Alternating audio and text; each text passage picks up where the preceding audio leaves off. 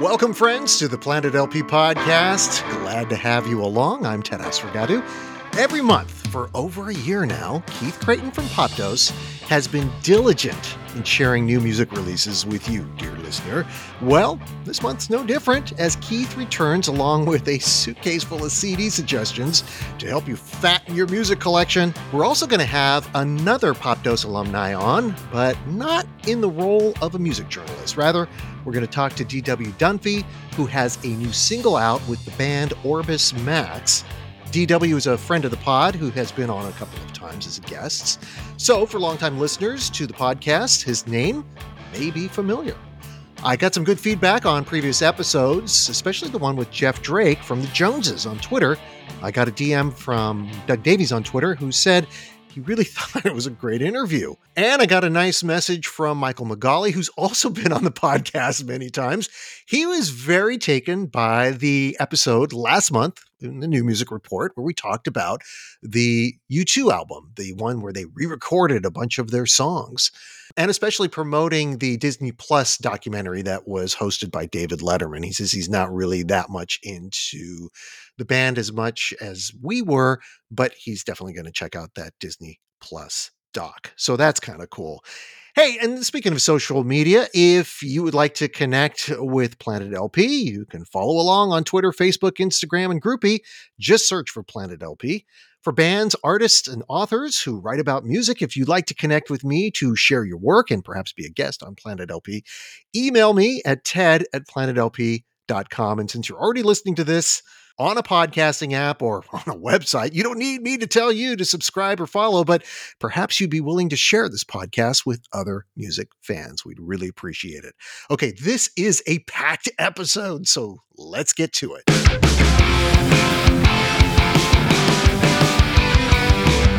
Hey, welcome back, Keith. Good to be back. Oh my God, so, so, so many albums to talk about. Oh my God. You wrote me earlier in the month. You said, um, hey, so there is so much that's been released. We might have to do two episodes this month to cover it all. And I was like, really? Is it that much? And you're like, yep, it's a lot.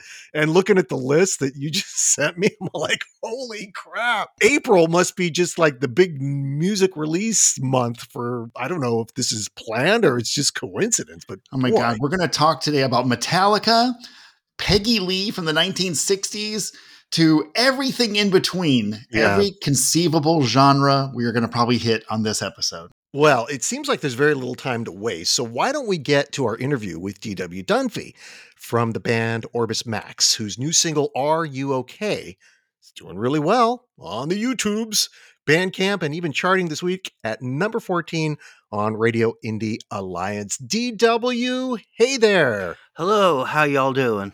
We're doing great, I think. I, will speak for myself, but I don't know about Keith.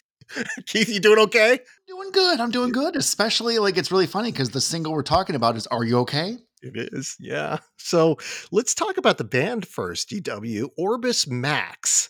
That's the band. So for those who really don't know this group, give us give us a little intro. Okay, so Orbis Max has actually been a band in existence since the early 1970s, which is very strange for me because this band was in existence when I was five years old. Wow. Uh, and, and, I believe they were mostly focused in the California area. Not a lot of uh, recordings and such. Mostly a live uh, act. At one point, they there were key members who left the band, uh, and, and, they kind of moved forward without them. But there was an internal differentiation. They kind of referred to themselves as Orbis 2.0 but the band is Orbis Max. The primaries are the mainstays of the band are Don Backey, who is on guitar, Craig Karlstrom, who is on uh, bass. We also have uh, Bruce Walker on keyboards, and nine out of ten times we have Dick Winter who plays drums as it stands right now, the band is pretty much an internet oriented thing. Everybody lives in the cardinal directions across the United States. Sometimes we're bringing in people from even in the UK as contributors. So it's really uh, the band is an anomaly in that we can't be a live band. uh, but we can certainly bring in many different people for recording. And that is where Orbis Max is right now. How did a scrappy young lad like you get into this band? I asked. you just knocked on the door. Were you're selling Girl Scout cookies and say, "Hey"? Well, um, I've been I've been making music since 1995, and out of necessity, it's been pretty much a one man band solo thing. Although I, I never really had an issue with being a part of a band, it's just that you know one thing or another got in the way, and as of late, I wanted to be creative, but I didn't want to be the guy that did everything. There is something that you get out of being a part of a team that you cannot get out of being, you know, the one man band, as it were. There is nothing wrong with either of them. It's just different. And in this stage in my life, I wanted to work with people and not be the guy. There you go. You're like, you're like Daisy Jones in the Six, but not having to go on tour. Yeah, yeah. I don't. I don't know if I would be such a good tour member. Yeah. Uh, again, you know, I, I, I'm 53 years old, and everybody else needs to use the bathroom once in a while too. You know. exactly. That's why I would never get on a tour bus. No, yeah. no, no, no. Need my space. Yeah. So tell us about the song "Are You Okay," the one that's doing really well. Well, the genesis of the song, however, is you know not to put too fine a point on it, mental illness, or at hmm. least the feeling that people can have. I experienced this past December. It was December into January when the song was written. Very deep emotions, you know, not self harm emotions. I was feeling the absences of family members. I was feeling the absences of even different places where I live. And I think this is something that everybody experiences to some degree at the end of December, at the end of New Year's Day, whatever, you're kind of buoyed by there being so many Christmas lights. Uh, so it doesn't feel as dark as it actually is. And then after that is this hard cutoff.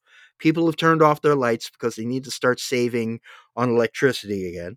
And the time of year really gets into your head. So the point of the song is just this uh, idea you're not necessarily going to people trying to reestablish connections, friendships, love relationships, although they might be there. It's just, you know, checking in. Are you okay? Are you doing good there? You know, just thinking of you, concerned. I wanted to send that message. All right. So let's play a little bit of the song. This is Are You Okay from Orbis Max. I brought the photo albums down.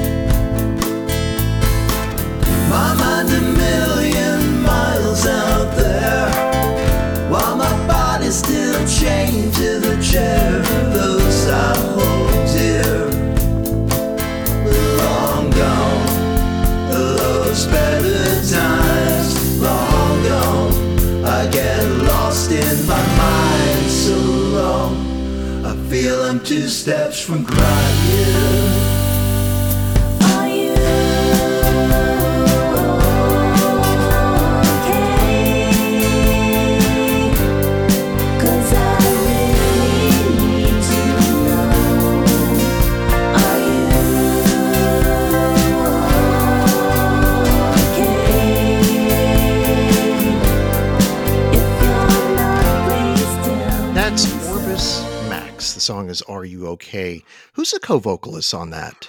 Okay, so the co vocalist on that is Lisa Michaels. Um, she has a pretty long history in the power pop scene, especially in California. Some people might know her extended history. She was with a band called the Masticators, whose drummer was Robbie Rist, who a lot of people would recognize, at least by the name uh, Cousin Oliver in the last season of the Brady Bunch. Mr. but yeah, he's Mr. International Pop Overthrow, or the, the festival leader now. He's deeply connected, uh, you know, in that world. pop scene, yeah. And so Lisa Michaels came from that. She's been doing a lot of different things over the years. One of the things, and when people are talking about their short list of collaborators, contributors, etc., and they say, "Well, we had a very short list and this and that," and there really was no one else that I considered doing this because she her voice conveys the sensitivity and concern that while I knew other performers could hit the notes, I didn't think that they had the capacity to bring what she brought. So, in many ways, she's more than just a co performer. She definitely brought in a lot of pop savvy to make that end section lift in a way that was not given to her or presented to her. She brought that to us, which was extremely helpful. I also want to mention the solo and sort of the synth line underneath everything, the orchestral synth line was done by Ed Ryan. He just released an album called A Big Life, which I wanted to give a shout out because um, he gave us a great solo uh, guitar in this. Really, what I was hoping for. Well, DW, thank you so much for coming on the Planet LP podcast, sharing some new music. Are You Okay by Orbis Max. And best of luck on this single. Looks like it's it's getting some uh, getting some traction, which is always good. Yeah, well, thank you very much. I do hope that people uh, really take to it.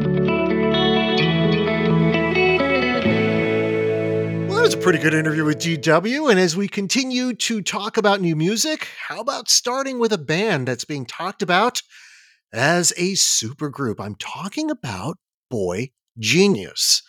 Keith? I think it's a good on this? segue from DW because he's a boy genius himself. And now we're talking about a band called boygenius, Yes. which oddly enough has no boys in it. Supergroup with Phoebe Bridgers, Julien Baker, and Lucy, I think it's Dacus.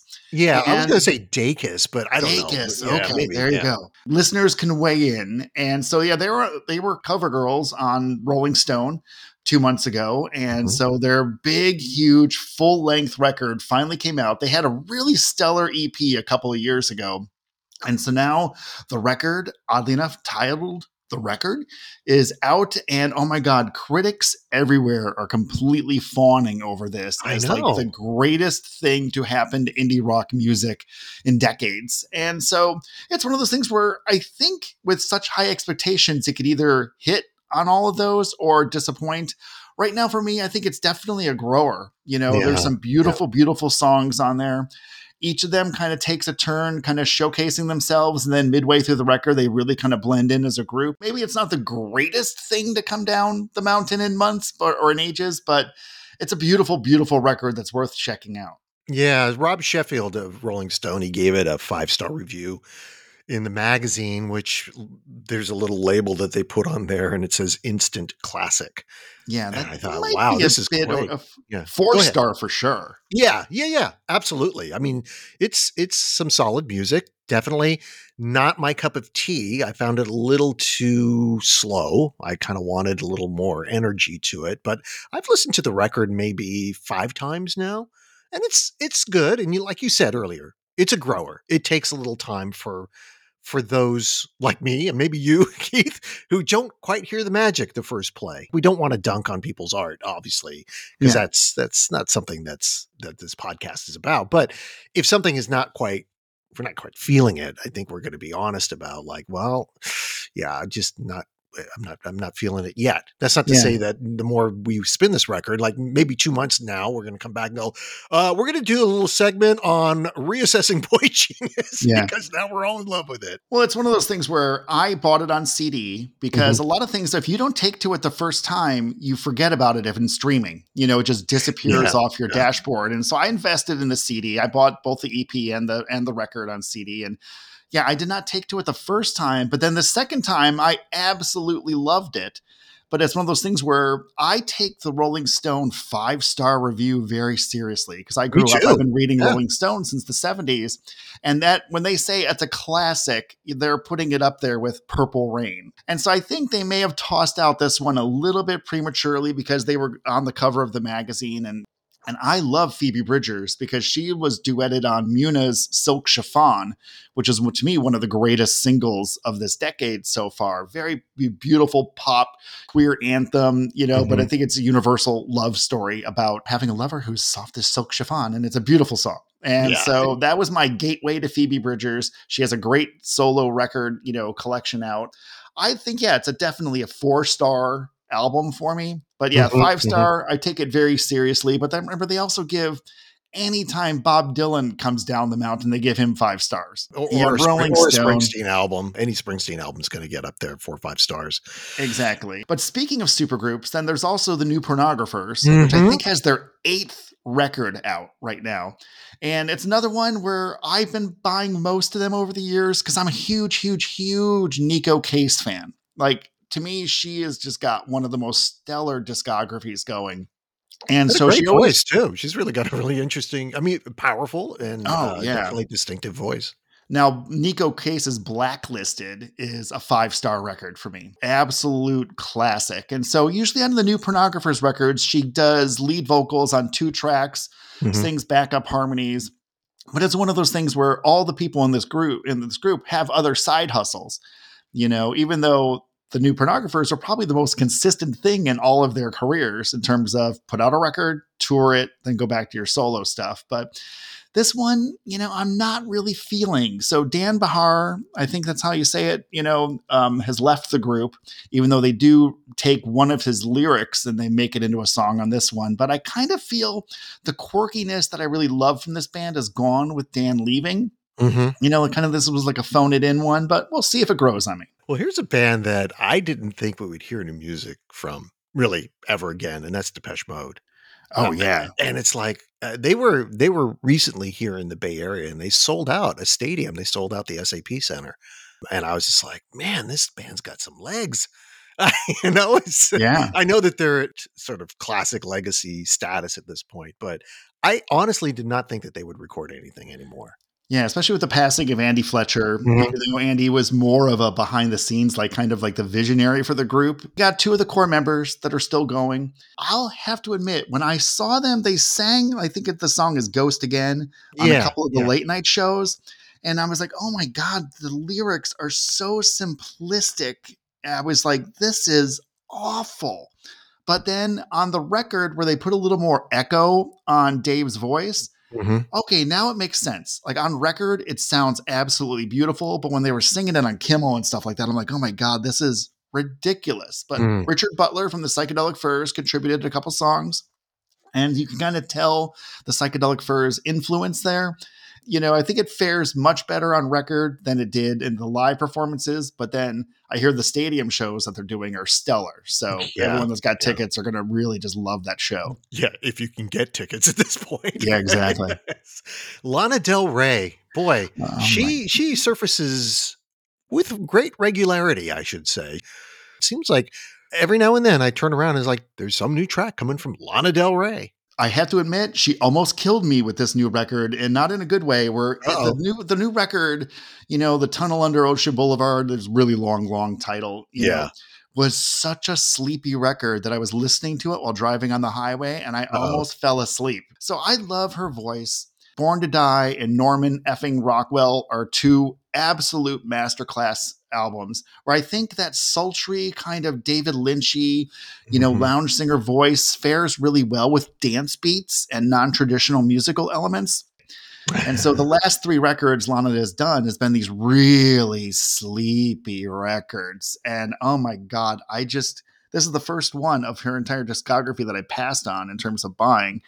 I go back to the early stuff, absolutely love her. So that's my take on Lana Del Rey. Yeah, you said something about fusing dance beats that it's it works well with her vocal style. Yeah. Uh, a band that I want to talk about is Everything But the Girl, who oh, yeah. was very popular in the 80s and 90s. They have a new album that's coming out later this month called Fuse. Now, Apple Music, which I subscribe to, has three of the songs that they're streaming. And I like what's going on production wise. Been they I read a little bit on the backstory on them putting these songs together during the uh, lockdown phase of the pandemic.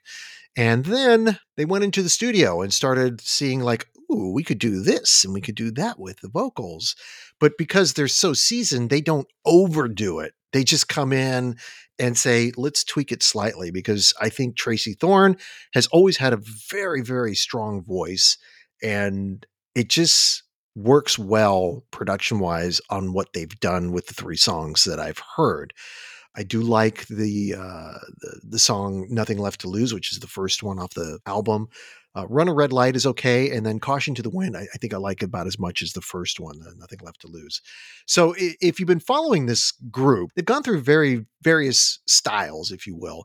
From 88 to around 91, I would say that their their music was much more adult contemporary. And then they did a pivot, like a, sort of a hard left, and they started doing club music in the 90s. And uh, albums like Amplified Heart, Walking Wounded, and Temperamental.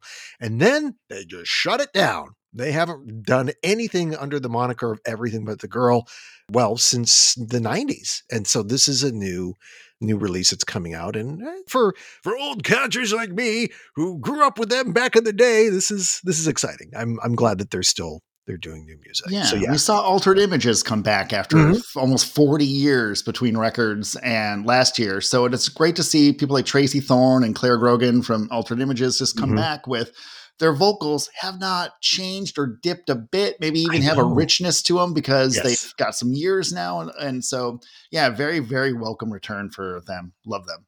Very much so. And if you've been following Peter Gabriel's release of music, you know that every full moon since the start of this year, he's been releasing a song.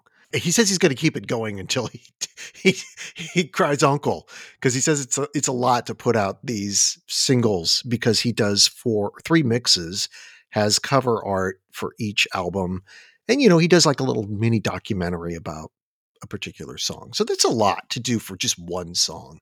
So the latest is the title track from his upcoming release called IO, which he says stands for input and output. So when this is released, it's, going to be his 10th studio album, his first full length album of new material since Up, which uh, it's like over 20 years ago that it came out now. The Up came out in 2002. I know that that album has its fans. I'm not one of them. I just didn't, I couldn't connect with that record. But he said that he's got like 20 songs that he's recorded and he's trying to finalize the track list for this full release. The date's still TBD. They don't know at this point. So every track he's released um, on this full moon cycle, it's been quite good. And I think this record will be so much better than Up I really like IO, the title track. It's he does this sort of simplistic thing where he just sort of like stuff coming in, stuff going out. Uh, and then he's got a great anthemic chorus. So what I ended up doing is I just put the four songs that have he's he's released so far on a playlist, and I've just been listening to those over and over and thinking if this is the actual track listing, then I think that this is going to be a really strong album because every song I've listened to that I'm just thinking this is really quite good. It's engaging. So go Peter Gabriel. You're 72, yeah. and I got tickets to go see him uh, when he comes to the Bay Area. So I'm excited to finally see him again. Oh my god, how cool! Well, he's really trying to embrace the streaming era. He is kind of going full storm into where I'm kicking and screaming because I have a couple of artists that I really love that only release singles. Catherine Pierce, who was a half of the duo The Pierces. And there's another artist, a really beautiful, a kind of adult contemporary artist named Kate out of Los Angeles, puts out these just masterclass singles, but one or two a year, and that's it. And I kind of right. like, I want an album.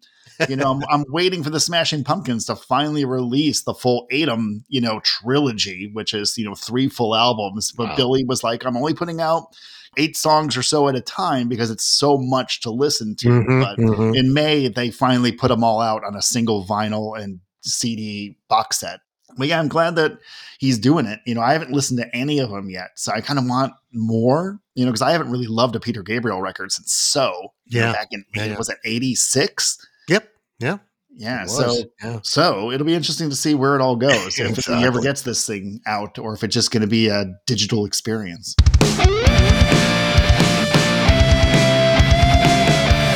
Now we're going to get into the segment that, that Keith has labeled the Metal Den.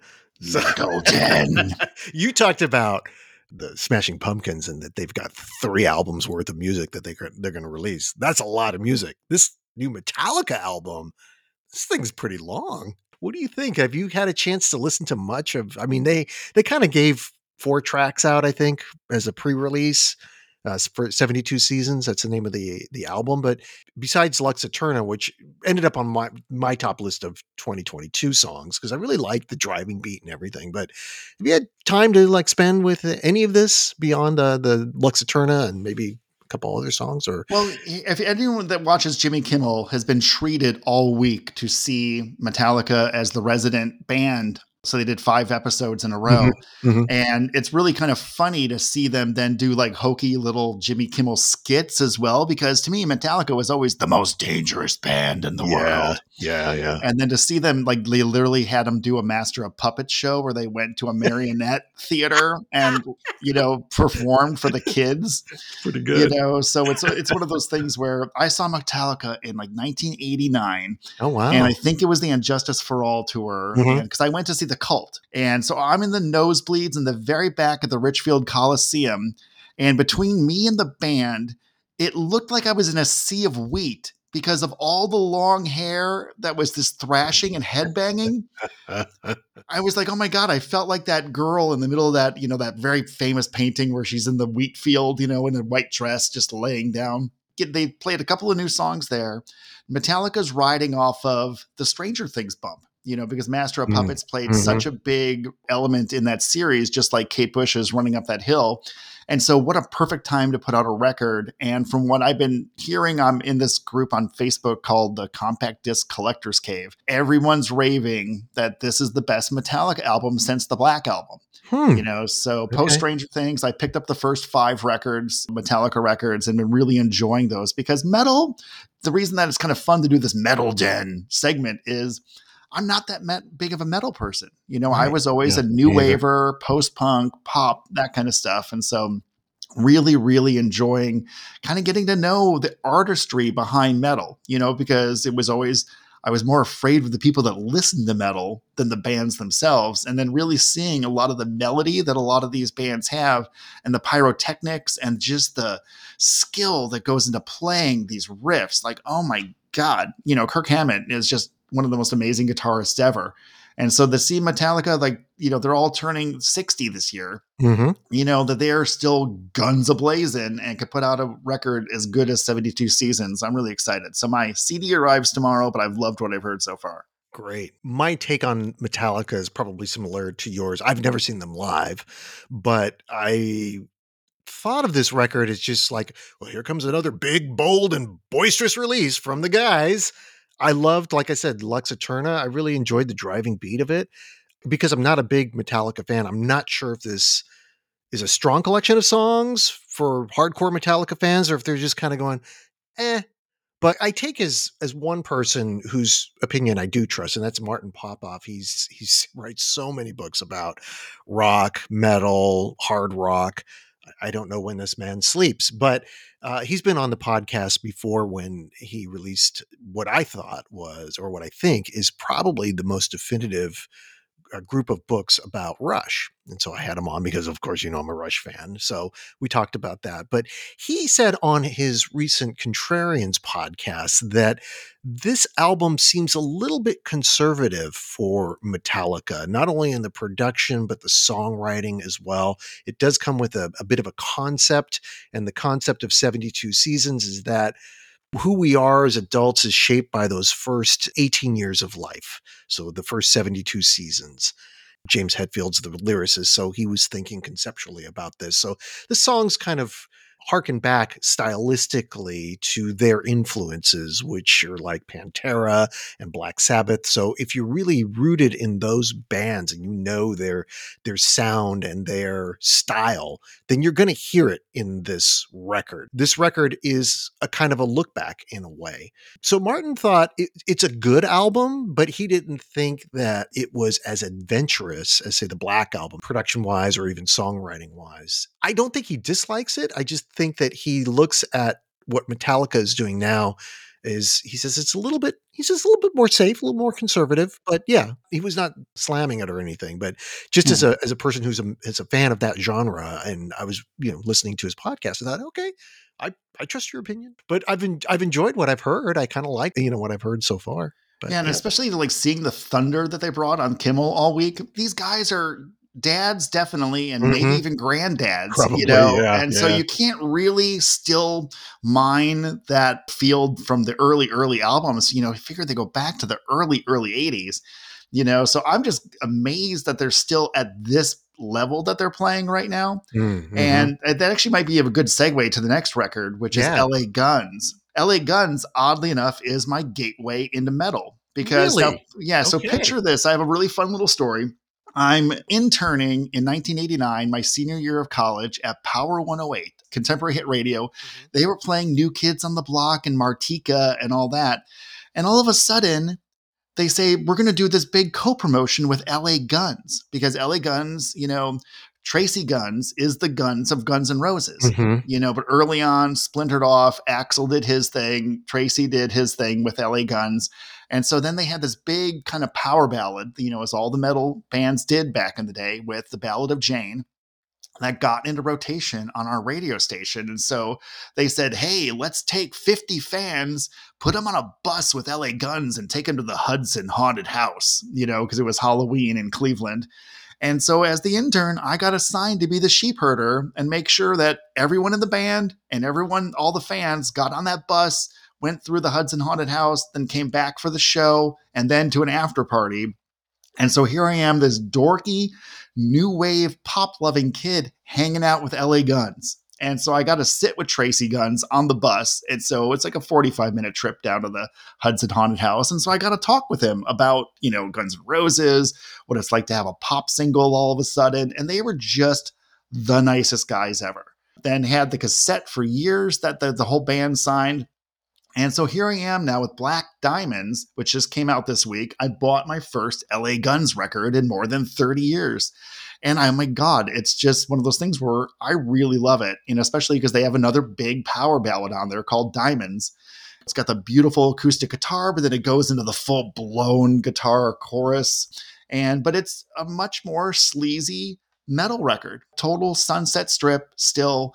And so I'm really excited to have the LA Guns back. But everyone in my group on Facebook says, check out all the releases on Frontier Records. You know, they say they have been consistently putting out records for decades, which is something that Axl cannot say that he's done. I mean, look at how long it's been since even Chinese democracy. I bet there's now been a bigger gap between the spaghetti incident and Chinese democracy than Chinese democracy to today. Like Axl, not prolific. Tracii Guns, very prolific. Yeah. And if you listen to the previous episode where I, I interviewed Jeff Drake from the Joneses, you would see from his experience that LA Guns and Hollywood Rose, as was the, you know, the the two bands merged into Guns N' Roses, that they copied the Joneses style. Jeff Drake was like, Yeah, I'm no fan of those guys.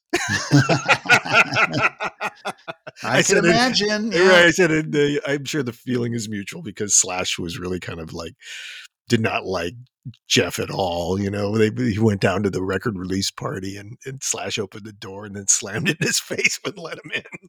Well, you figure for every band that really made it out of that era, there are thousands that didn't. But here's, and I'm going to segue into the next one, you know, which goes back to 1989 as well. So here I became a fan of LA Guns. Then all of a sudden, you know, in our Power 108 prize closet, we have all these debut cassettes by the band Extreme. So I got one. I popped it in on the way home, and I'm like, "Holy shit! This is oh, sorry, um, amazing in terms of Nuno Bettencourt is like right up there with like Yngwie Malmsteen in terms of just one of the most amazing guitarists of all time. And Play With Me, which is just one of the most blistering guitar solos of all time, anchors this record. You know, so their self titled record, Extreme, came out in 1989. And then they got the Stranger Things 4 bump as well because Play With Me from that record is on the soundtrack. And so Extreme is now finding a whole new audience. Because you remember after their really kind of metal pop debut record, then they had Extreme Pornograffitti, which then had more than words, which Mhm. was like the ultimate, ultimate power ballad, but then saddled them with that power ballad legacy that I don't think the band ever really broke out of. And then Gary, of course, went on to form or front Van Halen 3, which I don't think they really got the right, you know, momentum on it. I think he just said in a recent interview he wished he had toured with Van Halen mm-hmm. before recording the record. Right, right. For me, one of the biggest problems of Van Halen 3 is just has such a crappy album cover. The one with the guy like with more, the standing in front of a cannon with a cannon. Yeah, yeah, it's really not that appealing. And so the thing is, if they had had like, as Van Halen put out amazing album covers, really high concept art and logos. If they had done that, I think it would have had a better chance. It was a very unappealing album cover and package. And so then people really didn't want to hear the songs in between, you know. So I think, mm-hmm, mm-hmm. yeah, if they had toured and really kind of introduced Cherone to the Van Halen audience, it may have worked better. But now they're back with six. And oh my God, have you heard Rise? I definitely check it out. Everyone is raving that Nuno Bettencourt, because you figure it's been now 34 years since their debut album, one of the just the most blistering, phenomenal guitar tracks, you know, or solos on this single. And when you just watch his fingers fly up and down the fretboard, it's like, holy crap, this guy still has it. I don't really like the cover art. It's just a picture of an ape. You know, I wish they would put out a much more metal cover. You know, look at like Iron Maiden and Judas Priest. They always put out great album covers. And so Extreme has a great logo. They should use it. But now it's a picture of a chimp on the cover. But I'm hoping that this six, which comes out in June, is really their return to form, you know, mm-hmm. is to be mm-hmm. one of the definitive pop metal acts, you know, on the on the circuit because they sound great. They sound absolutely amazing. So Extreme Six is coming later this year. All right. And then there's a band called Ghost. I don't know this band. Yeah, so Ghost is here's one that my 11 year old daughter turned me on to. So she was watching some Gacha Life video, and I hear this beautiful harmonic band singing. I thought it was a love song to a girl named Mariana mm-hmm. Cross. Mm-hmm. You know, but nope, it's not Mariana, is not her name. It's Mary on a cross, no. which, you know, turns out was from a single called Seven Inches of Satanic Panic by it turns out a Swedish death metal band wow. called Ghost. And so I'm like, death metal, because it's the Mariana Cross is a beautiful pop single. I didn't hear like an ounce of metal in there. Okay. So the gentleman that lives next door to me, a British guy, absolute metal fan, which has he has like hundreds and hundreds and hundreds of death metal records, and he writes about it for various websites. Mm. And so I said, Have you ever heard of this band Ghost? And he literally called me and wanted to talk about Ghost for the next hour. So it turns out Ghost is one of the biggest bands in the world. Who knew? Like arena level. Okay.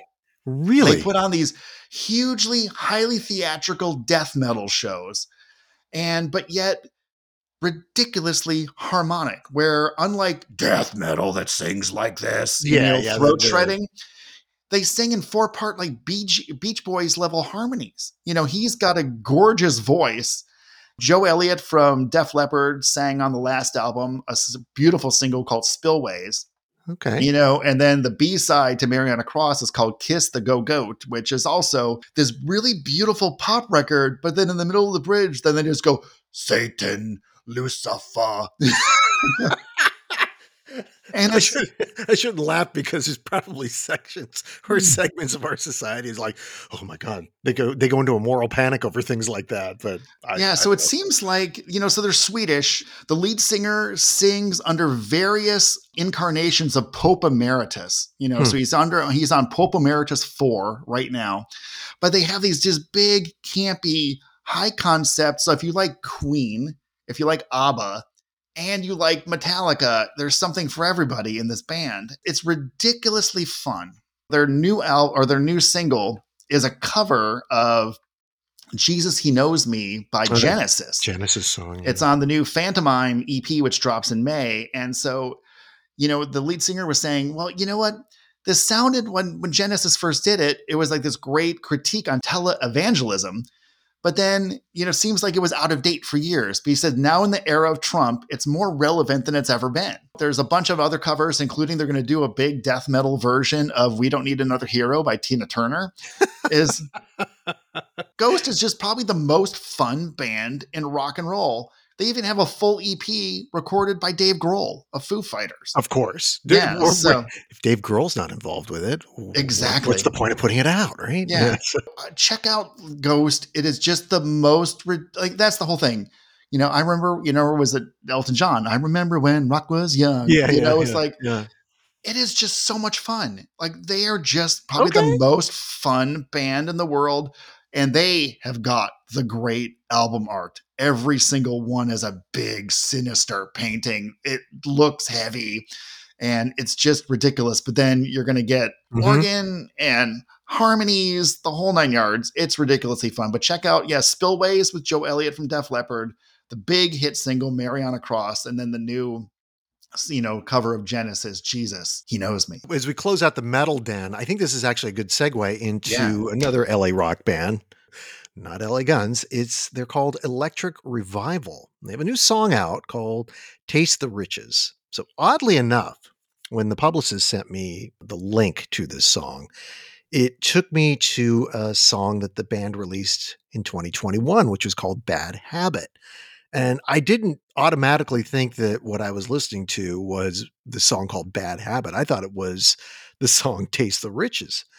So I'm grooving along to this thing. I'm thinking, yeah, it's pretty good. I like the vocal phrasing. I like the beat. It's it's very 80s, kind of a throwback sound in a way.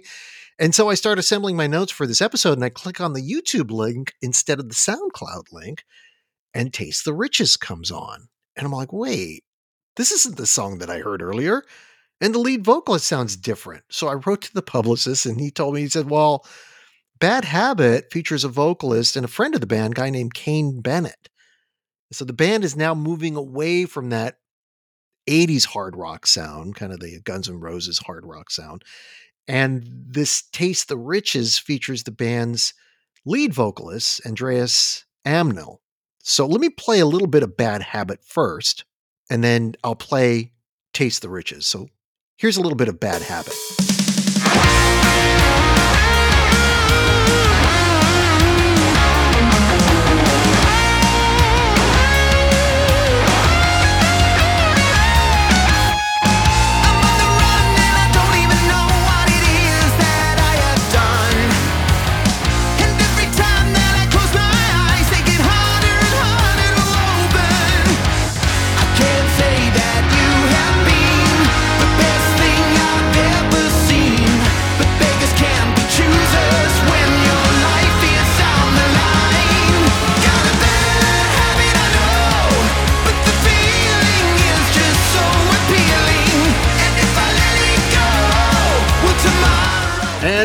Now here's Taste the Riches.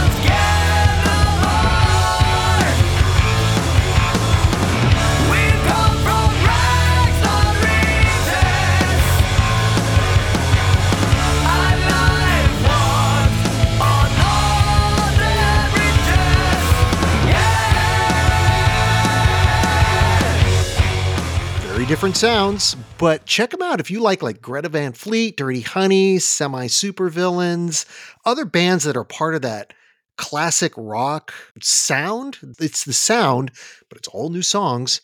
Check out this band known as Electric Revival. Nicely done. I'm adding it to my Ted turned me on to. You know, I got a whole section of my CD wall that's now Ted picks. And so that's the latest one. Nicely done. Yeah. thank you. Yeah, I think that concludes our metal den, doesn't it? Metal Den Yeah, is closed for the now, you know. There you go. yeah, right. That was fun. I think we need to do a metal den at least twice a year. I think so. Yeah, definitely. So on to some uh some as you call them welcome returns. Okay, so the first one, man, this is going to be way in the Wayback Machine. Is 1982 is Mhm. the album title by a certain ratio.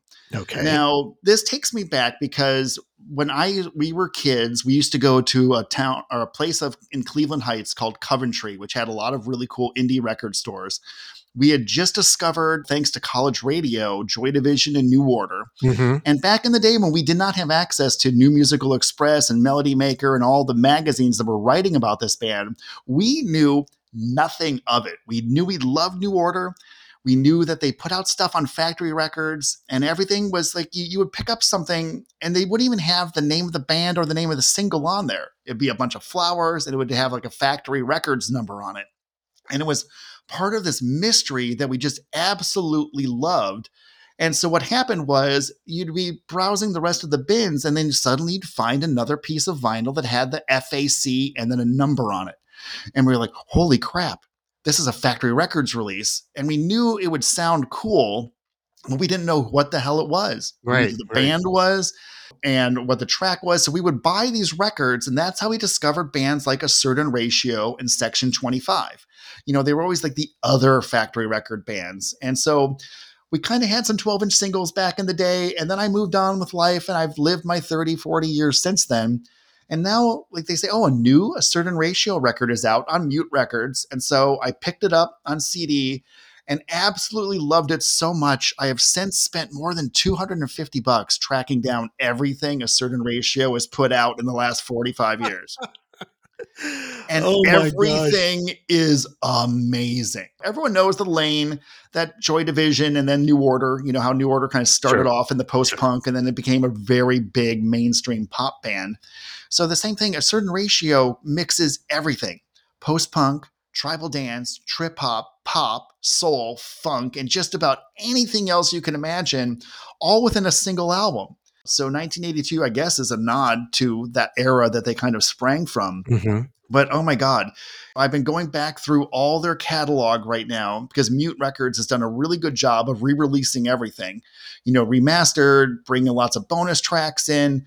Man, I've now got 40 years of a certain ratio to discover thanks to 1982. But oddly enough, the new album is the best gateway for people that are new into this Okay. band because it kind of covers a lot of their greatest hits in terms of sounds. So check out a certain ratios 1982 on Mute Records. You know, that's interesting you bring up that year because you definitely saw, I know you did, which was that short that I put up on YouTube about finding the Brimstone and Treacle soundtrack that uh, had songs by the police and Sting and Yeah. and that was the year 1982 when it came out. And I remember seeing the film and thinking, wow, this, I want to go get some of these songs. How do I find it? And I did find it, but yeah, I did. I did a Keith Creighton. I, I tried to be the completist and I went to, you know, over to Discogs, bought the CD for like 28 bucks, but it's all like, I have to have it. Yeah. Look what you've done to me, Keith. I You know. made me into a completist. It's treasure hunting. Yeah, thank God for Discogs, man. Yeah. I could find everything. I just got the first two records by Section 25, which are all expanded with bonus discs. And now I'm into this band called I Start Counting, which is also from the same era. You know, now I'm bought four CDs this week, you know, so maybe next month we'll talk about I Start Counting, but it's another minimalist Okay. post punk record, you know, from back in the day and just so much fun to kind of catch up on. But now we're going to completely grind the gears and go Right. from 1982 back to 1963. wow. Peggy Lee, you know, has they're doing the 60th anniversary, an expanded digital version of her classic album I'm a Woman. Hmm You know, so if you're not familiar with Peggy Lee, she kind of held her own in the boys' clubs of crooners, Sinatra and Como and Bing Crosby and all that. But she actually wrote hundreds of songs and recorded more than a thousand master tapes back in the day. If you like the lounge music, the crooning music, the soundtracks from like 60s movies, I absolutely love this record. I put it on on a beautiful stereo system, and especially after listening to all the metal den music, it was a good ear cleanser. Loved the finding out that the percussionist on these sessions was Mike Melvoin. He was a member of the Wrecking Crew, but then Mhm, everyone knows his famous kids. You know, you got Wendy Melvoin, was the guitarist in Prince and the Revolution. Yeah. Susannah Melvoin, who was Prince's, you know, romantic interest for many years and lead singer of the family, and then Jonathan Melvoin, who tragically died while on tour with Smashing Pumpkins. yeah. But Jonathan Melvoin contributed a lot to some of Prince's genius era albums like Around the World in a Day. So I love how it all ties together. But man, if you really want to go on the Wayback Machine, stream or download lossless copies of I'm a Woman, the 60th anniversary by Peggy Lee. Yeah, that one was when it showed up on the list. I was like, wait, what? Peggy Lee? And so I, I did. I started streaming it. I was like, oh, this music. This was the stuff my father liked. So Yeah. Oh my God. Her voice is absolutely gorgeous. And then, man, I was reading her biography on Wikipedia. Man, that woman lived a life, you know? Mhm. So, and you can hear it in the song. Highly, highly recommend that. great information about Mike Melvoin and his children. Because, yes, like you, I know who Wendy uh, is, Wendy Melvoin mostly. Uh, Suzanne, I didn't really get into the family much. And I do know Jonathan, unfortunately, through the fact that he died tragically of a drug overdose while on tour with the. Uh, with the Smashing Pumpkins. Pumpkins, yeah. So, okay, now we're going to go to the 2000s and circle back to the 80s because we are just in the time. Like, we, we oh my right. God. I'm You going to go change my forward name to Bill. yeah. You're Ted. I'm Bill. And then this is our excellent adventure through decades and decades of pop music. We're on the Wonkavator. We're going this way and that way. There you go. Up where, yeah. oh, and wait, just gird your loins. It's going to get even worse in the next couple of minutes here. So, the next one we have here is Element by Louise Burns. Now, she might not be a household name, but she was part of a band called Lillix, which had a bunch of hits in the 2000s, especially like on the Disney kind of level soundtrack. She was on mm-hmm. The Freaky Friday soundtrack, Oh, you know, with Oh, What yeah, I Like. About You. Remember the Mhm. cover of the Romantics record? I do. They- I do. they were on Madonna's Maverick Records. She left Lillix after the second record. Lillix wound up putting out one more record, which was oddly enough their best ever record called Tiger Lily.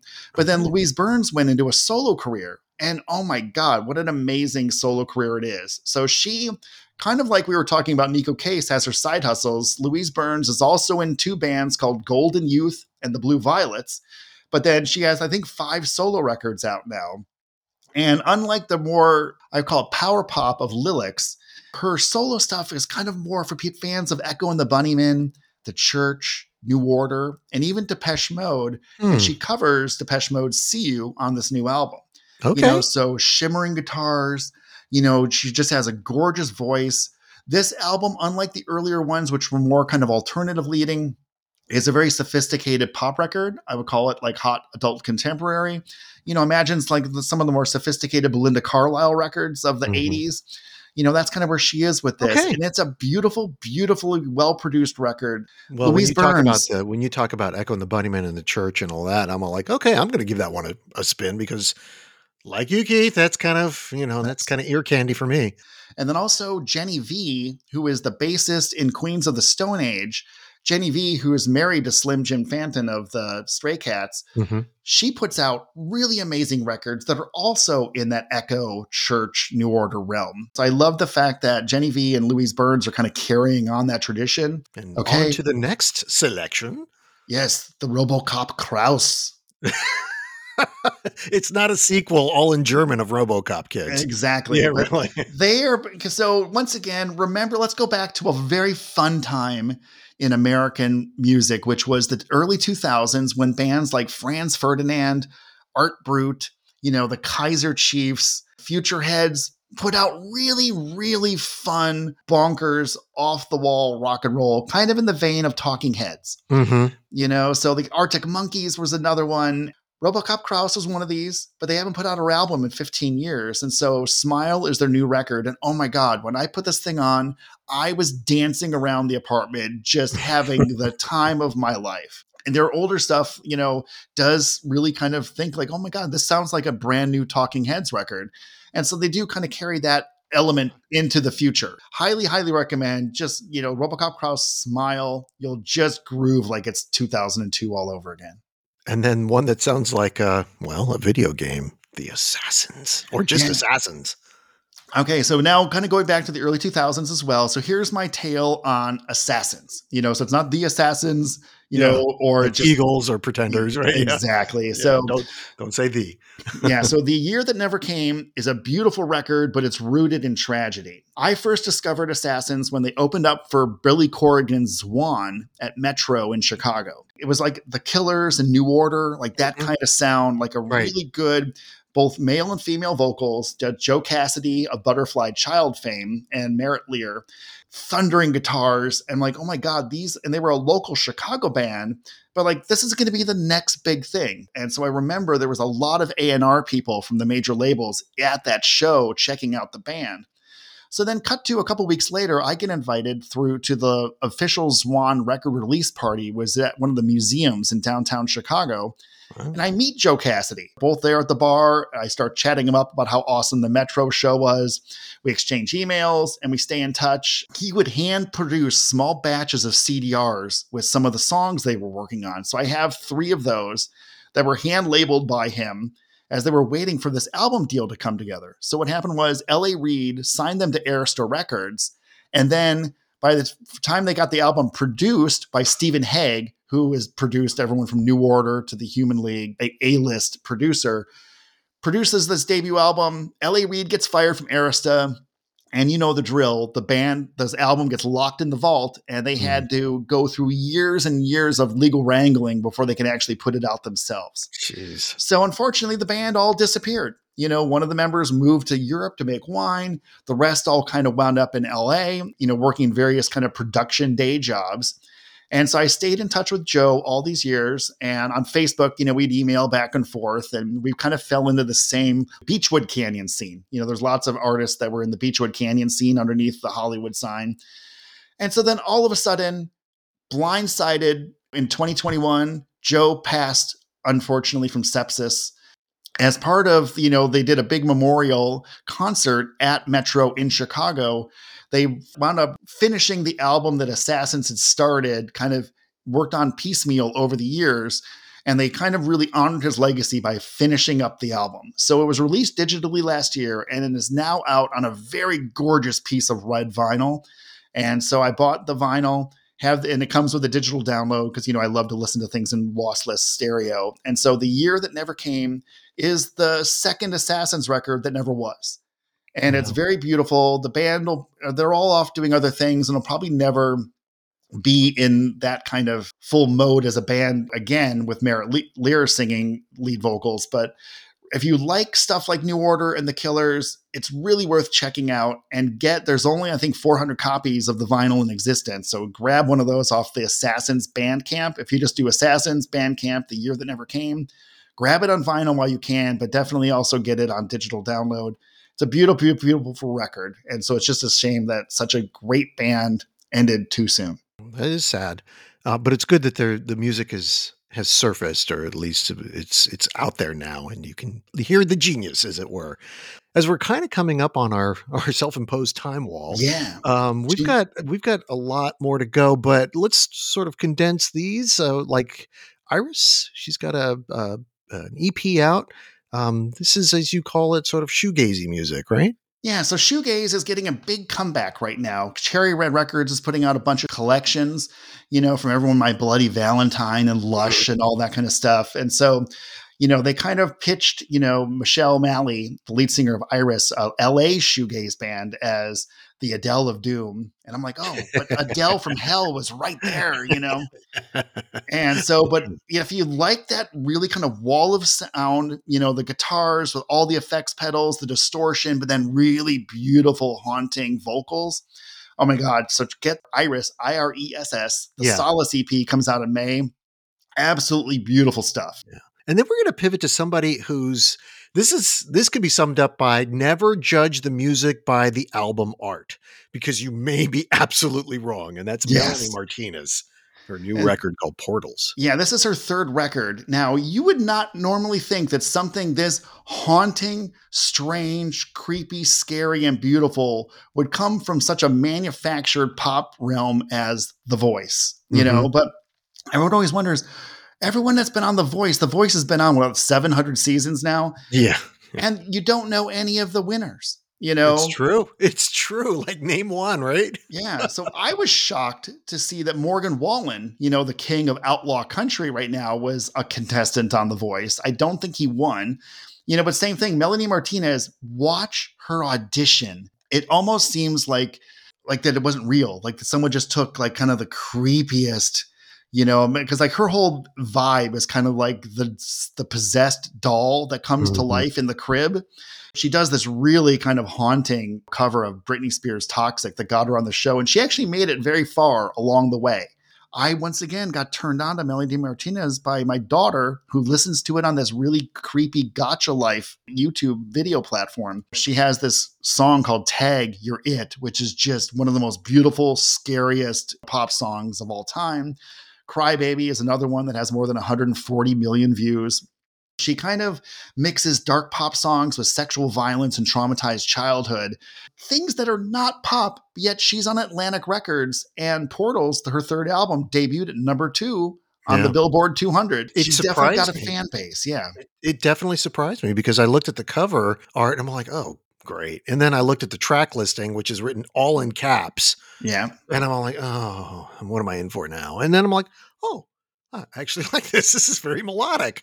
I like her Yeah. voice. I like the way she structures the song. And I, I understand that, you know, the lyrics and the, and the subject matter can be very dark, but it, it did surprise me. And I'll circle back around. Never judge a, a record by its album art because you may be surprised by what's Yeah. what's on the actual tracks. So I was thinking about what you you have how you came to this record, and that is like something that maybe I'm sure it still happens, but it's it's like recommendations from family or friends. Like the, the whole older what's the older brother or older sister listening to? Or a friend that you really trust in terms of their musical taste, like say, you got to listen to this. So this Yeah. record kind of comes to you very similarly, right? Yeah, so we're in Orlando. I took my daughter down there. We're cruising around with my cousin Margaret. And so she really likes jam bands, you mm-hmm. know? And so it's one of those things where I will have a total blast at a jam band concert. And I love listening to it with friends, but it's not the kind of music that I'm going to go out and buy a record from. Right, You know, right, for right. me, it's about the human connection. Well, then she says, talk to me about Anarchist Gospel, the new album by Sunny War. And she was so into it that I'm like, okay, I've got to take this seriously. So I took this, I, you know, went on Amazon. It was 11 bucks new, had it the next day on CD. And oh my God. So I listened to it. And like, this is a beautiful, beautiful record. Sophisticated soul, got some Americana leanings, you know, some blues leanings. She's got a mm-hmm. gorgeous voice. I would have never known in a million years this is the former lead singer of the Anus Kings. so And everybody remembers them. yeah. So, quite honestly, you don't see a lot of black musicians in the hardcore punk scene. You know, you got Bad Brains and Fishbone, but you know, it's really kind of is kind of, I think by nature, you know, more of like the white boys game. You know, Mhm, there's not even a mhm. lot of women in it because even when women enter punk, then they try to separate them into the riot grrrl, which I think is wrong, you know, instead of having a more cohesive scene.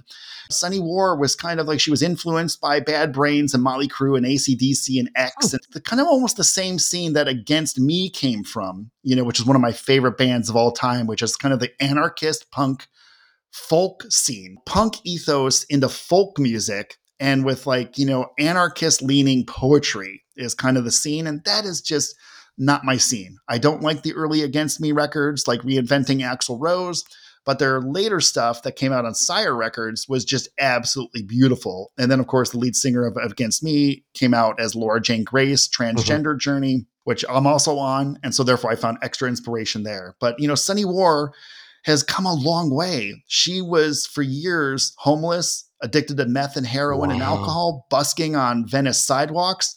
She finally cleaned up, wound up in Nashville, hooked up with the leads or the producer for Alabama Shakes, Andrija Tokic, if I'm saying that right. And on this new record, she has Jim James of My Morning Jacket, Chris Pierce, who's an amazing singer that I knew from the LA, you know, hotel cafe scene in the 2000s. Mm-hmm. And then Jack Lawrence, you know, who is the bassist for the Raconteurs, the Greenhornes, and the Dead Weather with Jack White. You know, so she kind of assembles this all-star cast, you know, kind of going back to, ooh, it's a supergroup record, but really Sunny War is front and center on this. It's a beautiful, soulful record, you know. So if you like Americana and blues and soul, check out Sunny War's Anarchist Gospel. Wow, what a story! That could make a book too, wouldn't it? Uh, Her her entire musical journey. Well, that was a boatload of recommendations. I think this was quite a packed episode. And so much, so much. I know. And next month proves to be quite a bounty in terms of the harvest of new music. And Yeah. you want to preview just a couple that you've got uh, in Yeah. the uh, in the queue, as it were. Yeah, in the queue. So we got the new Susanna Hoffs record. So she is also now a best-selling author. I think it's called The Bird Has Flown. I'm reading it right now. Excited about her new covers album, The Deep End, that comes out this week. But then also Ian Hunter from Mott the Hoople. You know, one of my all-time favorite MTV videos is All the Good Ones Are Taken, which was kind of I remember his. that one. Yeah. Yeah, it's like him doing Arthur, you know, the movie. Mhm. But Defiance Part One, listen to the people that he got on this record Ringo Starr, Todd Rundgren, the late Jeff Beck, the late Taylor Hawkins from Foo Fighters, Mhm. Johnny Depp, Billy Gibbons, Joe Elliott, once again, who was just with Ghost, Jeff Tweedy of Wilco, Mike Jeez. Campbell, Slash, Robert Trujillo of Metallica, Brad Whitford, and Duff McKagan. Everyone is on this record. Defiance Part 1 comes out this week. I cannot wait to sink my teeth into it. Okay, that and many more await you in the next new The music next. report. Yeah, Yes. with Keith Creighton. Keith, as always, my friend, thank you so much for being on the podcast. You give us so many recommendations, and I'm sure many of our listeners appreciate it. I know I do. Okay, can't wait. It's going to be a great month. And with that, we close out not only the new music report, but the end of this podcast episode as well. Thank you so much, dear listener, for listening. Talk to you soon.